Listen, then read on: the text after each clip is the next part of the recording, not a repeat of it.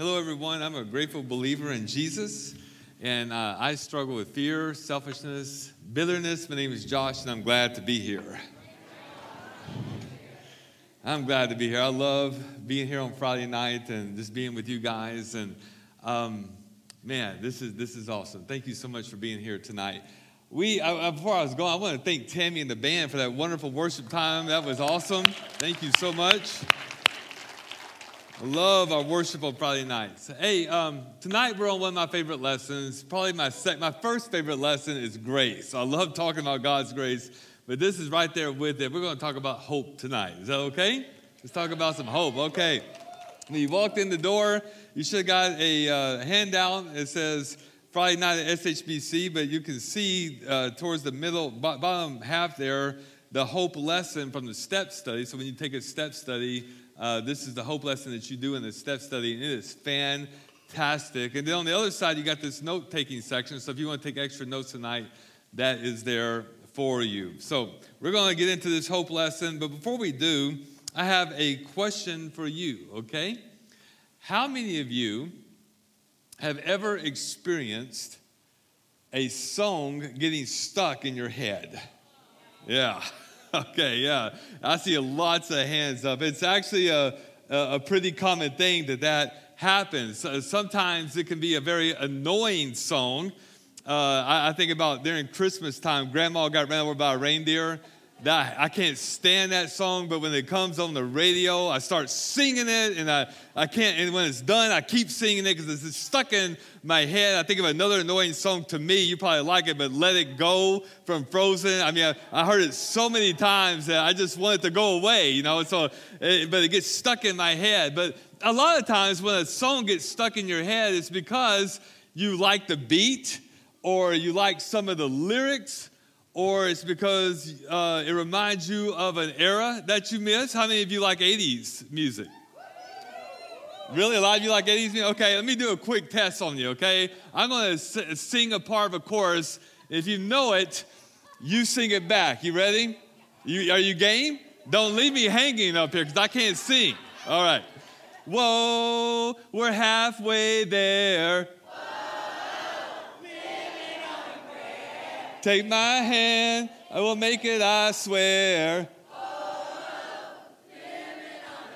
Yeah, the 80s music, right? All right. All right, hey, hang on. Do not tell Hess I did that in church, okay?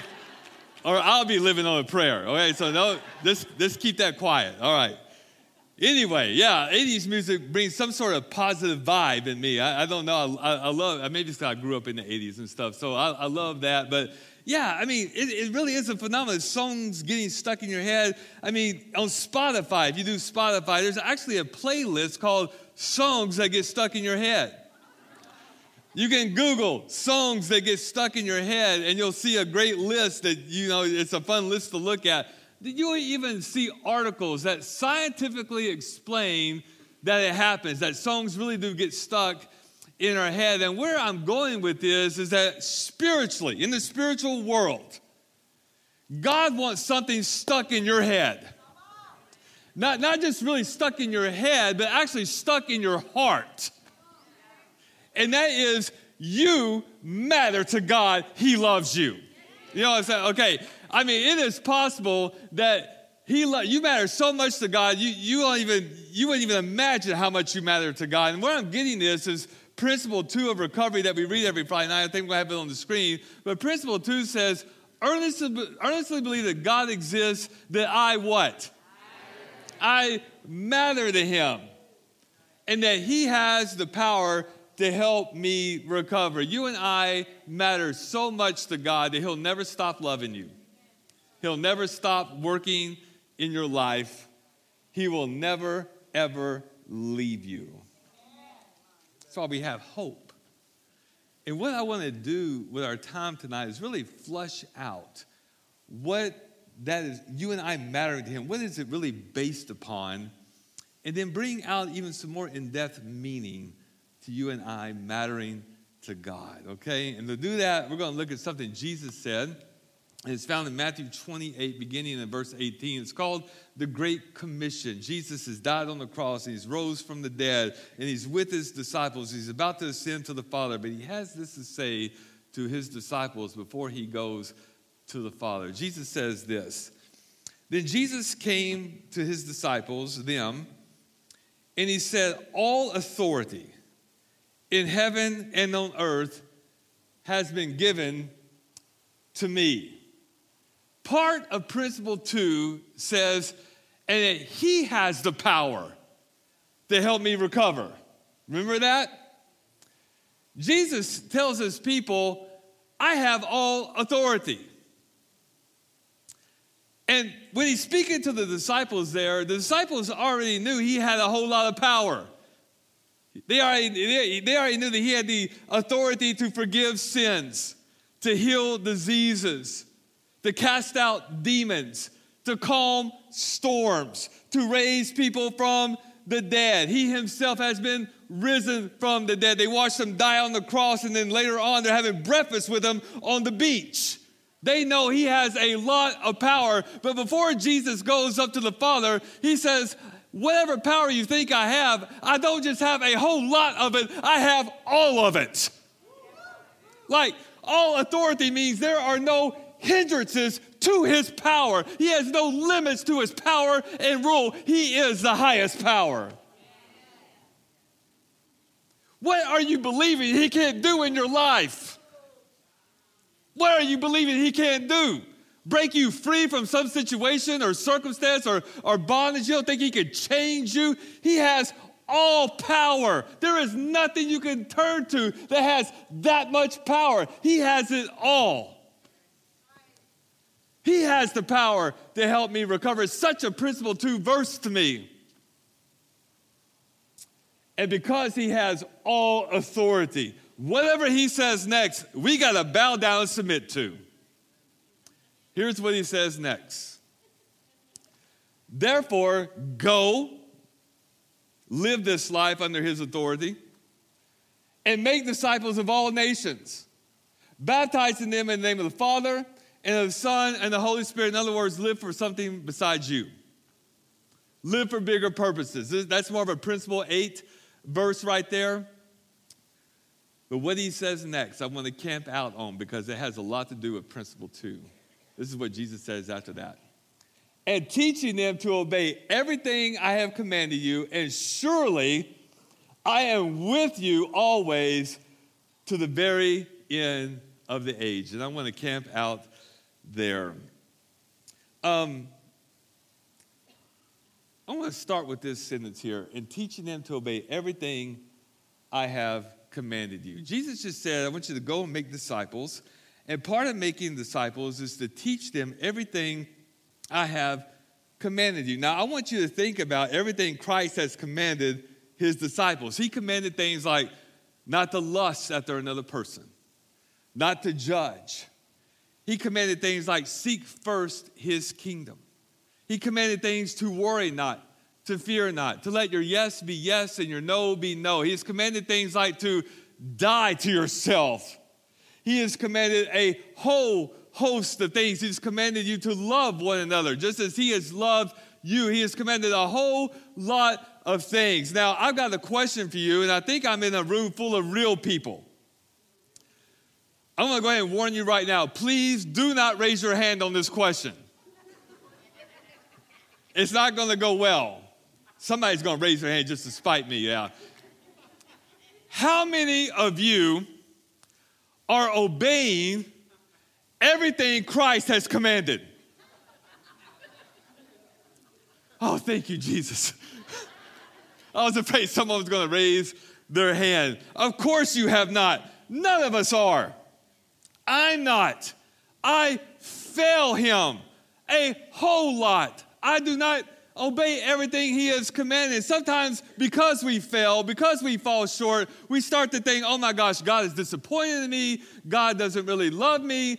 I really must not, must not much matter to God because I can't keep his commandments and, and blah, blah, blah. But here's the great irony of that.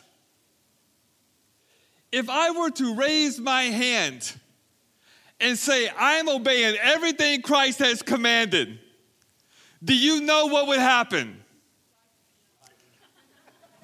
Yes, you would call me a liar. Yeah, lightning might strike me as well. You might as well call Hess and tell him to fire me. You, I should not be your pastor. I, I should not be, you know, I, I, you wouldn't follow me or listen to me. If I were to raise my hand and say, I'm obeying everything Christ has commanded, you know what the last thing I would be doing is? Is actually making disciples. I would be turning people off to Christianity. We're in this thing called recovery. It's, it's called uh, an ongoing maturing process. And in that process, yes, I seek to do everything He has commanded. But when I mess up, and I do often, when I mess up, I repent or I confess the sin. I learn from my mistakes. I want to do everything okay, but what I don't let my failures do is to keep me from thinking that I matter to God. It, I never let it destroy the truth that I matter to God. I never let it destroy my faith. What that boils down to is you and I mattering to God is not based on our performance. You and I mattering to God is, has nothing to do if I'm killing it and obeying everything He has commanded. You and I mattering to God is based on who He is and what He's done. And I want to really camp out there for just a little bit more time because nothing will limit your spiritual growth more. Nothing will limit your discipleship and, and, and making more disciples more than this idea that you have to have it all together. I don't know how church became a place uh, where people had to have it all together. That's the last thing church should be. God doesn't call you to have it all together, He calls you to trust Him. That's what he calls you to do. He calls, he calls you to trust him more and more that everything he has commanded is how you thrive. Trust him that what he says about money, what he says about how to handle your relationships, what he says about how to handle your time, what he says about how to handle your thought life, how to do work, all these things he has commanded, that is what's best for you, and that's how you thrive. He wants you to trust that, to learn that. That's what being a disciple means. It means to learn, to grow. That's what being a disciple means. It has nothing to do with legalism, self righteousness, or perfectionism. None of that. It is a process where you matter to God all throughout the process. Nothing ever changes that. And not only do you matter to Him throughout the whole process, you know what Jesus just said here? He is with you every step of the process. Jesus says in, in the last part of Matthew 28 20, you can go ahead and go to the very last slide because I want to highlight the, the uh, and surely part. Jesus says, and surely. You know what surely means? It means I want you to assure yourselves of this. In other words, I want this stuck in your mind and heart. I want this stuck in your mind and your heart. I am with you always to the very end of the age. I am with you always and forever. Reminds me of a 90s song that used to get stuck in my head. I won't sing it, I won't sing it. I love you always, forever, forever, near and far, closer together, everywhere I will be with you. Remember that song? Yeah. That's Jesus say what he said, everywhere I will be with you. That's what he's saying here. It's a great and precious promise. And I love this is the last verse in Matthew, by the way. And I love how Matthew is framed how it's booking. In Matthew chapter one, we learn that Jesus is Emmanuel, God with us. Last chapter, last verse, the way that Matthew is booking it, not only is he God with us, he is God with us always. That's the gospel. That's why we have hope. It is so ironic because in the last chapter of Matthew, last verse, Jesus is about to leave them.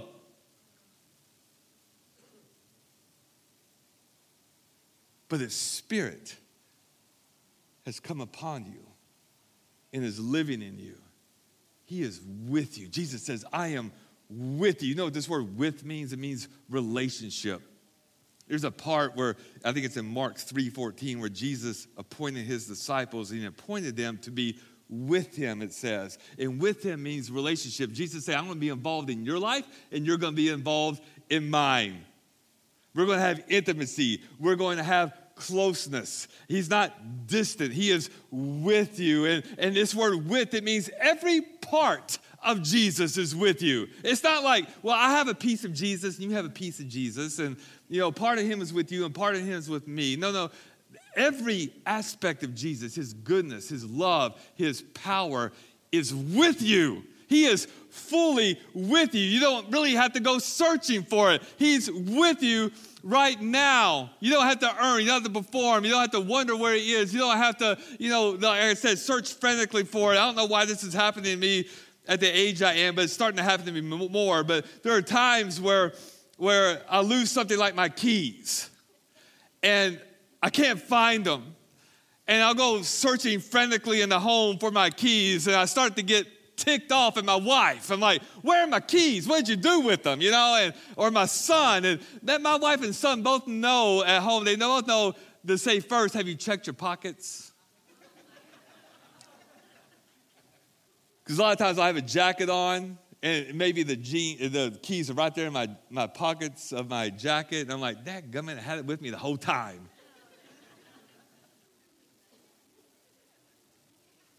Spiritually, you have him on you the whole time. You don't have to let emotions get the best of you. You don't have to search frantically for it. Again, you don't have to perform or earn for it or do anything. He is on you, with you the whole time. It is so beautiful. And I love this word. Not only does he say, Is he with us, but he says he's with us always. Always. Somehow we get into this stinking thinking that, no, he's with me when I'm at church, or he's with me when I'm praying, or he's with me when I'm reading the Bible. Let me tell you something. He is with you every second of every minute, every hour of every day. Do you, do you understand that? There is no other relationship like this. Our, our, our, hearts really, they yearn for God, and God's heart pounds for us. And, and, and, it's the only relationship like this. And, and we can compare it to our most intense relationships, which is probably with our spouse and with our kids. And let, let's start with your kids. I'm sure you intensely and ferociously love your kids. But there comes a time, even with your kids, where you're like, you need to go to your grandma's house. I need some me time. Am I lying? No. Like you want them away for you, from you a while. I, I think about even my spouse. If I went to my spouse, Leslie, and said, I'm going to be with you every moment, every second of every day, how do you think that's going to go for me? Yeah, it, she, it's not going to go well for you, I promise. She would grow weary of me. I would grow weary of her, actually. We both, eh, we both need me time. It's, it's actually a healthy thing. But this relationship with God is different. He never, ever grows weary of you. He doesn't need me time away from you.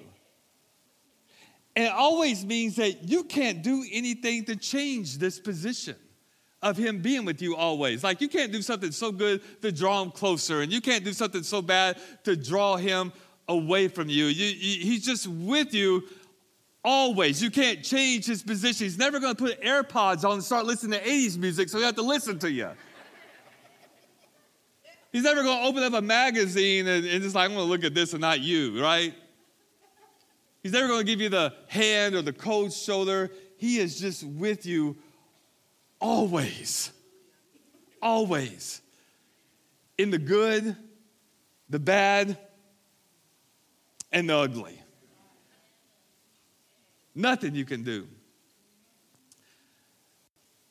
And I got to tell you, probably about the past three to five years, this has been such a valuable lesson for me. Because in the bad, and I'll tell you one of the bad is, is I don't know if you've ever struggled with this, but if you've ever struggled with bitterness or resentment, like someone who has hurt you and that's just kind of stuck in your head, stuck in your heart, and, and, and, it's so stuck in your head and your heart that you're rehashing it and you're going over and over and you're analyzing it and you're processing it and you're having all these mean conversations in your mind where you win and they lose and you're, you know, those fantasies, all those things. And it's, it's just what's stuck in your head and your heart. But it starts to get dark after a while. And I, what I mean by that, it, get, it starts to get dark when you think, you know what? Where are you, God? Where is your where is your power? Why aren't you changing things? And it can get really, really dark. Has anyone ever been there? I mean, it, it happens. And, and if that's you tonight, I want to encourage you that God is with you even in your darkest moments. Even when you're doubting, even when you're questioning Him, He is with you. Always. He'll never give up on you. We call it God's faithfulness to you. He'll never give up on you, and I encourage you never give up on him. But sometimes it can get really, really ugly. And it's not that I can't handle it, it can get to where I can't even bear it any longer. You ever been there? Not only can I not handle it, I can't even bear it. And when you get, get to that point, boy, the temptations come strong to turn your back on God or to compromise your values, to do something that hurts you, to do something that hurts others. And, and, I just want to remind you, if that's you tonight, I want to remind you of principle two again that earnestly believe that God exists, that you matter to Him, and that He has the power to help you recover. Because, see, principle one was I can't. I'm powerless. I, I, I can't handle it. I, I can't bear it. But the reason there's hope, the reason hope is the first lesson of principle two, is because He can handle it and He can bear it. And He is so with you that He has plenty of supply whatever you need to get through the situation, to bear the situation. I think about the Apostle Paul, who said in Philippians 4 12, he says, I have learned the secret of being content. In other words, I have learned how to have this inner poise, to have, how to have this inner composure. And, and we're all thinking, what is the secret, Paul? I have learned the secret of contentment, whether in plenty or in want whether in good times or in bad times. I've learned it. And he says in Philippians 4:13, 4, I can do all things through Christ who gives me strength. Paul knew that Christ was with him. Paul knew that the strength of Christ was with him, that the power of Christ was with him, and that Christ had plenty of supply of whatever he needed to get through the trials and the tribulations he was going through. In fact, Paul would later say in Philippians 4:19, "And my God will supply all your needs according to his riches and glory in Christ Jesus." And so my prayer for you and my prayer for me is that we too learn that. That we too become disciples that, that learn that and grow in that. And that we too trust more and more and more that Him being with us always makes a difference right now.